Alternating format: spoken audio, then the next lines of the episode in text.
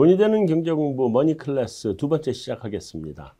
어, 자, 일단, 이제 뭐 중요한 미국은 우리 다 얘기했고, 이제 한국을 좀 봐야 될 것 같은데요. 네. 음, 우리 금통위에서 뭐, 뭐 특별히 우리가 주목해야 될 부분이 있었을까요? 어떤 부분이 제일 이 관심을 가지고 기억을 해야 될 부분이었을까요? 네, 뭐 사실 이제 8월에 금리 인상을 어, 하고 네. 그 다음에 이제 연내 추가로 할 거다라는 거는 이제 이미 알려진 사실이었고 네. 이제 10월에 연이어 할 거냐 아니면 한 번 쉬고 11월에 할 거냐였는데 네. 일단은 한국은행은 10월은 한 번 쉬고 음, 어, 11월에 인상을 하는 쪽으로 좀 결정을 한 것 같고요. 음, 실제로 10월에 금리를 동결했지만 네. 뭐 여러 가지 멘트나 뭐 음. 정황상 그냥 11월에 웬만하면 별일 없으면 금리 인상한다라고 이제 못을 박았기 때문에 네. 제가 봤을 때는 이제 그 정도 유지하면 될 것 같고 네.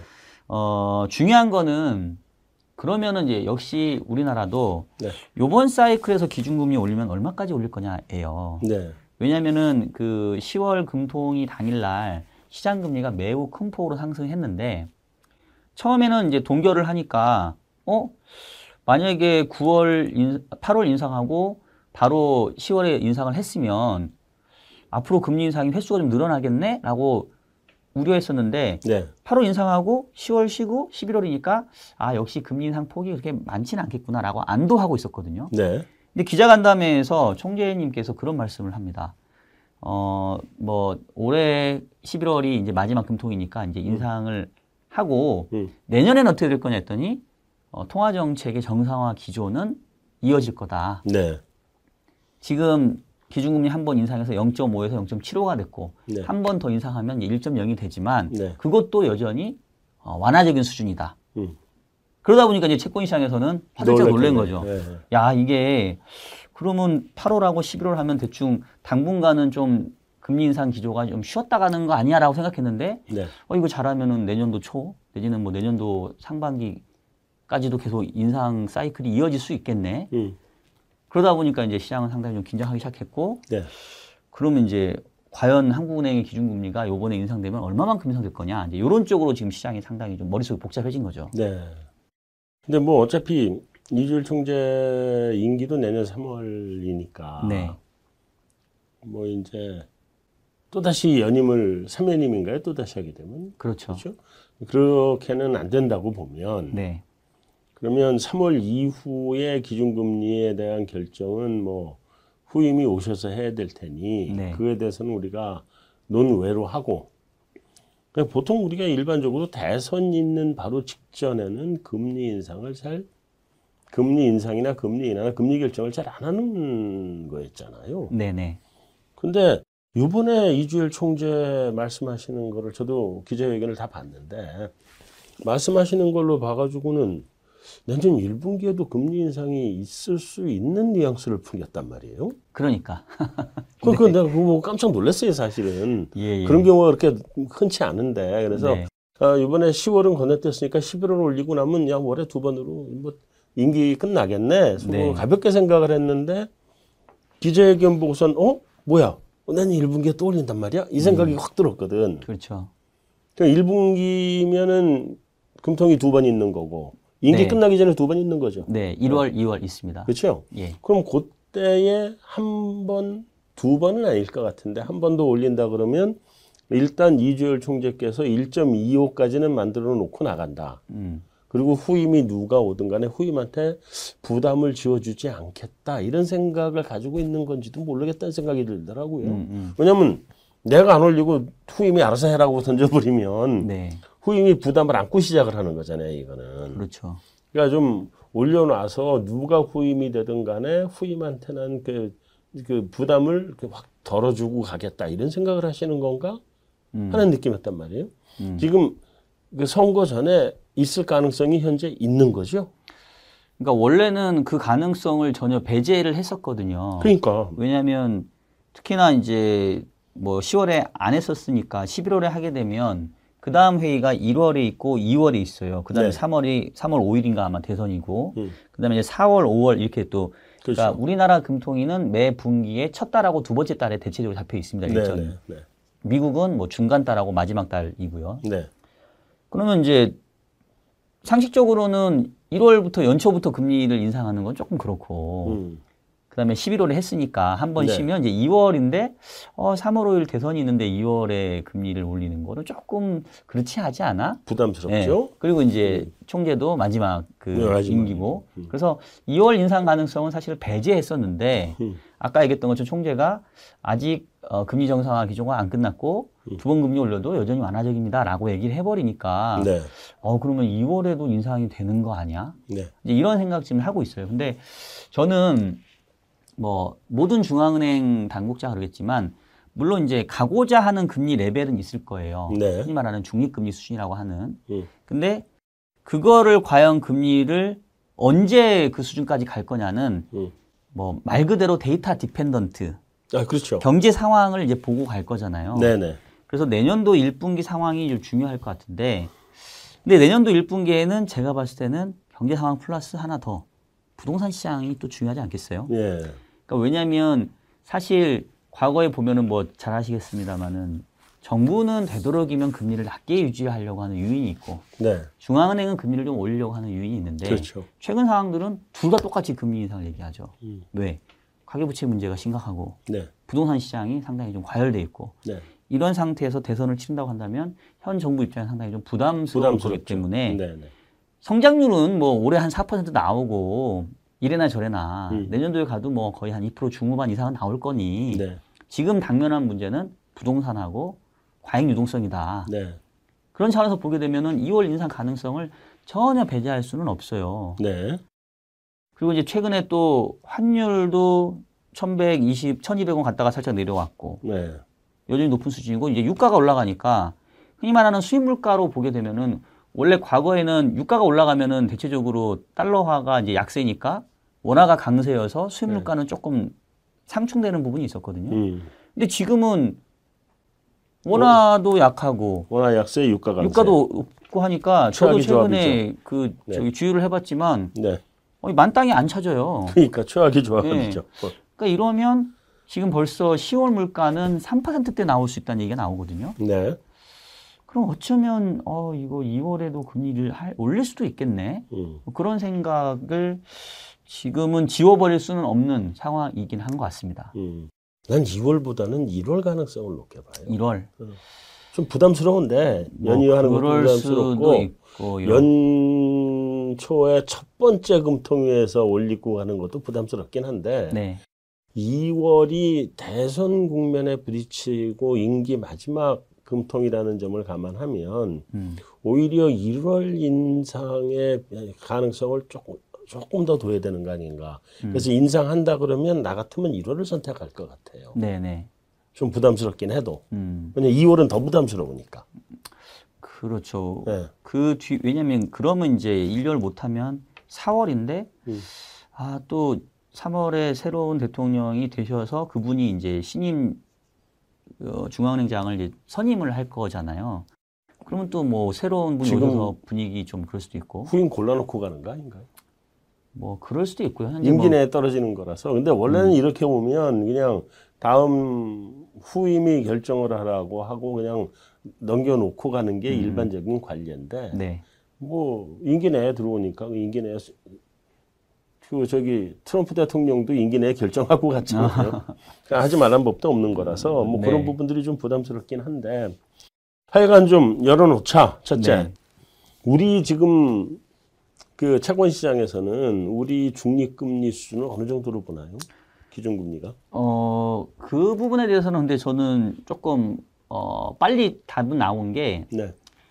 그 얼마 전에 한국은행 총재께서 우리나라 잠재 성장률 수준을 한번 얘기를 하셨어요. 네. 근데 그게 이제 2% 전후거든요. 그렇죠.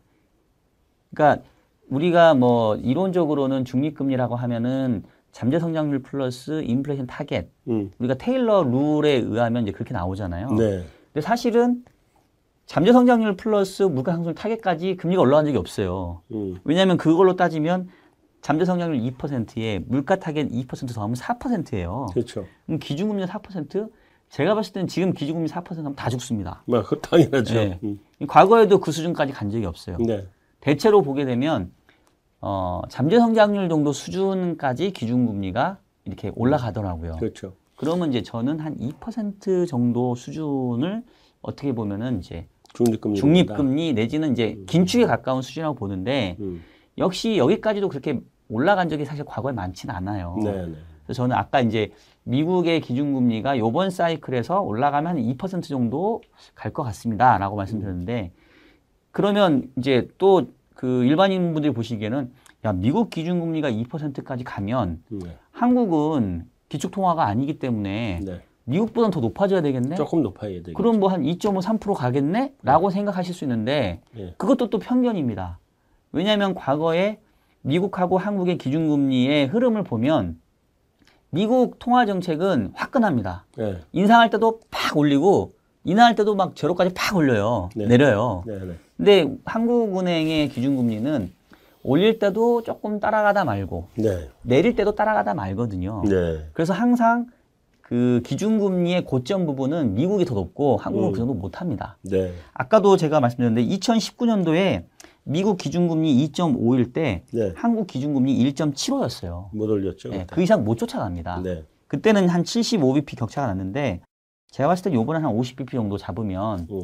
미국이 요번 사이클에서 아마 한 2024년 네. 정도 꽤 내지 23년 후반기 정도 될 것 같은데 네. 그 정도께 한 2%까지 가면 한국은행은 한1.5 정도 수준까지가 요번 인상에서 아마 어, 갈수 있는 레벨 아니겠느냐. 뭐 그 이상도 예상은 하겠지만 음. 결국은 어쨌든 간에 기준금리가 그만큼 높아진다는 얘기는 실제 성장에 대한 부담을 지울 거고 네. 물가도 후행적으로 성장이 둔화되면 어쨌든 간에 낮아질 거기 때문에 전망이나 예상은 그 이상 갈 수도 있어 라고 사람들이 시장에 pricing을 할 수는 있겠지만 네. 실제로 도달할 수 있는 레벨은 그 정도 수준이 아니겠느냐라고 1.5. 저는 보고 있습니다. 예. 아, 그러면 내년까지 금리 인상하고 나면 금리 더 올릴 룸이 없네? 그러니까 지금 0.75니까 한 번 네. 올리면 1%고 1이고. 그럼 한 두 번 정도 더 올리는 정도. 그러니까 내년에 한 두 번 정도 올린다고 보면 네. 기준금리 인상은 그걸로 거의 끝까지 가는 거다고 봐야 되지 않나요? 그러니까 내년에 두 번 올리면 뭐 내후년에 한 번 정도 더 올리면 이제 네, 1.5가 1.75. 5가 되겠죠. 아니 올해 한 번 올리면 1.0. 올해 한 번 올리면 네. 아 그렇죠, 그렇죠. 예. 네, 내년에 내년- 두번 올리면 내년에 두 번 올리면 1.5. 예. 그러면 뭐 max 그 다음에 올린다 그러면 진짜 한 번 정도에서 1.75? 뭐 여기까지가 max라고 본다 그러면 음. 네네. 이제 그 내년까지는 금리 인상 스케줄이 끝난다고 봐야 되네. 근데 이 정도 기준금리 레벨에서 우리 부동산 문제가 잡히겠어요? 난 물가는 금리 인상 가지고 잡힐 문제가 아니라고 보거든요. 지금 네네. 어차피 그 공급 사이드발 물가기, 물가기 때문에 이건 금리 인상을 한다 해서 잡히는 게 아니잖아요. 해외에서 다 날라 들어오고 있는 거라. 네네. 음, 물가는 안 잡힌다고 보는데 부동산은 그 이제 우리나라 기준금리의 영향을 받는 뭐 섹터는 부동산이니까 음, 음. 어, 뭐 환율이고 뭐 이런 거 별로 영향이 없다고 보는데 이 부동산이 이 정도 레벨에서 잡힐 수 있을 거냐 이건 조금 좀 우려한 우려스러운 부분인데요. 그렇죠. 근데 이제 음. 사실은 부동산에만 타겟을 두고 통화 정책을 펼칠 수는. 없다라고 네. 뭐 하는 정도도 얘기를 아니, 하고 당연하죠 그거는. 네. 왜냐하면 말 그대로 통화 정책은 전 분야에 음. 어, 무차별하게 영향을 미치기 때문에 그렇죠, 그렇죠. 근데 이제 지금 당면한 통화 정책의 도전은 분명히 과잉 유동성과 자산 가격 버블은 맞아요. 네, 네, 그래서 지금 금리도 올리고 플러스 대출 규제도 같이 하고 있잖아요. 네, 네. 그리고 오죽했으면 이 금통위에서 금리 인상을 주장했던 음. 분이 지금 금융위원장으로 또 가 계시잖아요. 그렇죠. 네, 그래서 그런 부분을 감안해 보면 지금 현 정부가 부동산 시장에 대한 어떤 스탠스는 상당히 강경하다. 음, 그리고 그게 가계부채와 연동돼 있기 때문에 네, 그래서 금리뿐만 아니라 금융적인 측면에서 모두 전방위적인 압박을 할 것 같고 음, 플러스 약간 이제 정책 방향도 흔히 말하는 이제 공급 확대 쪽으로 좀 가고 있잖아요. 네, 물론 이제 그 공급이 필요한 곳에 있냐 너무 멀다 이제 이런 우려는 있긴 하지만 네, 그래서 저는 어 분명히 통화 정책이 부동산 시장을 잡기 위한 수단의 하나로는 쓰여질 거는 맞고 음. 지금 쓰여지고 있는데 어느 순간 가게 되면 결국은 경제를 안 볼 수는 없을 거라고 생각이 돼요. 아, 그렇죠. 예, 네, 그래서 어 제가 이제 기준금리의 고점을 그렇게 생각보다 높게 잡지 않은 이유가 음, 지금 분위기로만 보게 되면은 야 뭐 올해 두 번 하면은 앞으로 뭐 내년에 두 번 더 하고 뭐 그 이후에 또 두 번 더 하면 뭐 훨씬 더 많이 할 수 있는 거 아니야라고 생각할 수 있지만 네, 기준금리 레벨이 분명히 지금보다 결국은 네 번 하게 되면은 1% 포인트가 올라가는 거잖아요. 음. 그럼 분명히 시장에 부담을 줍니다. 네네. 그리고 지금 우리가 물가 상승을 이제 꽤 오랫동안 높은 수준 유지할 거라고 얘기는 했지만 이게 지난 수십 년 동안 흔히 얘기했던 디플레이션의 압력이 완전히 사라졌냐? 음. 저는 또 그렇게 보지는 않거든요. 뭐 물가 이번 물가가 좀 길다고 하더라도 예. 긴 일시적인 거죠. 사실은. 그렇죠. 예. 예, 예. 그래서 그렇게 보면 결국은 앞, 그러니까 결론은 그거예요. 시장의 예상은 음. 기준금리가 이번에 어 저는 뭐 1.5, 미국 2.0 얘기했지만 정말로 연준이 타겟으로 하는 미국 한 2.5. 음. 그럼 우리나라도 한 2% 수준까지 사람들은 보고 아마 움직일 거고 움직일 거다. 실질적으로 그러한 전망들이 working을 한다고 하면 네. 결국은 그 방향은 경기를 둔화시킬 거고 물가를 낮출 거고 음. 그다음에 부동산 시장도 어느 정도 진정될 거이니 네. 그럼 실제 기준금리는 그까지는 못갈못 겁니다. 갈 거다. 왜냐하면 과거에도 음. 항상 타겟으로 했던 기준금리 수준까지는 못 가고 중간에 맙디다. 네. 아, 근데 그게 정책 효과가 먹힌 것도 일정 부분 어, 좀 감안을 해야 되지 않겠냐 음. 이렇게 보는 거죠. 네, 이게 제가 사실은 저도 테일러 룰을 배워가지고 공부를 했던 사람이긴 한데 아, 예, 예. 이게 2000년대 초반, 그러니까 2010년 이전 뭐 그 정도까지는 테일러 루- 룰이 확실하게 맞았어요. 네. 그러니까 우리 맨날 그거 가지고 기준금리 적정 수준 계산해 보면 뭐 거의 틀림이 없었거든.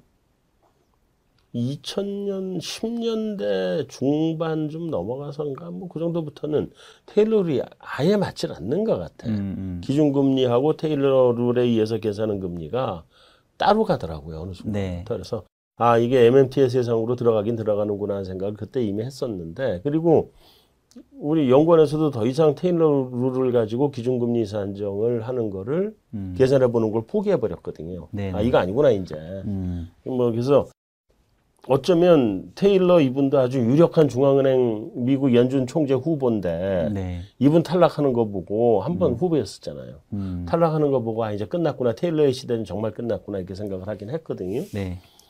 근데 그렇게 보면 그래도 는 여전히 한 우리 기준금리 한 2%까지는 열어놔야 된다고 보거든. 네, 여전히 네, 네. 여전히. 예. 근데 1.5단이라 그러면 아 내 생각보다는 그래도 좀 낫다 음, 음, 음. 이런 생각이 좀 들거든요. 네. 뭐 어쩔 수 없을 수는 있어요. 난 사실은 보기보다 매파적이라 나는. 음, 음. 그러니까 이제 제가 뭐 1.5까지만 갈 거다라고 말씀을 드리는 근저에는 2%까지 기준금리가 갈 수 있을 거라는 예상이 음. 시장에 작용을 하게 되면 네. 실제 2%까지는 갈 필요가 없을 거다. 아 그럴 필요가 어. 그런 차원입니다. 네. 음. 그러니까 1.5까지만 간다라는 건 아니고요. 아, 예. 예, 결과론적으로 보면 그 이상- 2%까지 간다라고 생각하면 사람들은 이제 반응을 할 거니 음, 그 그러니까 흔히 말하는 여력이 없을 거다. 뭐 이른바 뭐 정반합 뭐 이런 거 네, 있잖아요. 네, 그렇게 되죠. 예, 음. 그런 차원이고요. 음. 실질적으로 금융시장 입장에서는 아까 이제 테일러 룰을 얘기했으니까 조금만 첨언을 한다면 네. 왜 2000년대 이후부터 테일러 준칙이 안 맞았냐면 디플레이션 환경이었기 때문에 그렇죠. 잠재 성장률 플러스 물가 타겟에서 물가 상승률을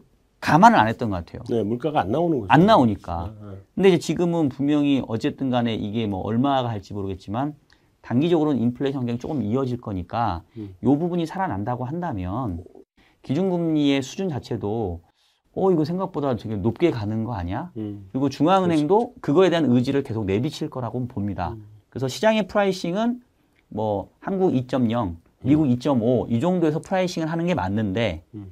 저는 이제 결과적으로 봐- 지나놓고 보면 그렇게 될 줄 알았는데 중간에 보니까 이제 그게 영향을 주면 그렇게까지는 안 가는 결과로 나올지 않겠느냐. 음, 결과론적인 말씀을 드린 시, 거니까 시장도 꺾이고 예. 어차피. 네. 그 부분은 조금 감안해서 좀 이해를 알겠습니다. 그 결국은 저는 사실 이번 물가가 2023년 정도까지 지속되는 물가라고 보거든요. 그러니까 네. 2023년까지도 2%를 넘는 물가를 볼 거다 이렇게 생각을 하는데 음, 만약에 이제 그런 형태로 오게 되면 얘기하신 것처럼 기준금리가 우리가 생각했던 것보다 조금 더 올라가게 될 거고 음, 조금 더 올라가게 되면 오히려 2023년 물가를 낮추게 될 거고 네. 어, 그 정도 선에서 멈추겠죠 어딘가 음, 음.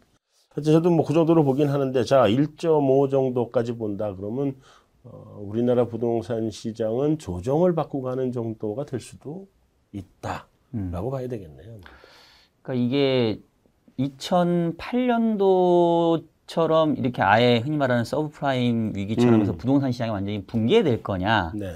아니면 뭐 그 정도는 아닐 거냐로 이제 아주 극단적으로 그 나눠보면 그런 것 같아요. 음. 근데 뭐 일단 뭐 저는 그렇게까지 붕괴까지는 아니고 붕괴는 어렵다. 예, 네. 조정 정도 성격으로 좀 봐야 되지 않을까라고 네. 저는 일단은 보고 있습니다. 잘 알겠습니다. 2부 마치고 3부로 넘어가도록 하겠습니다. 네.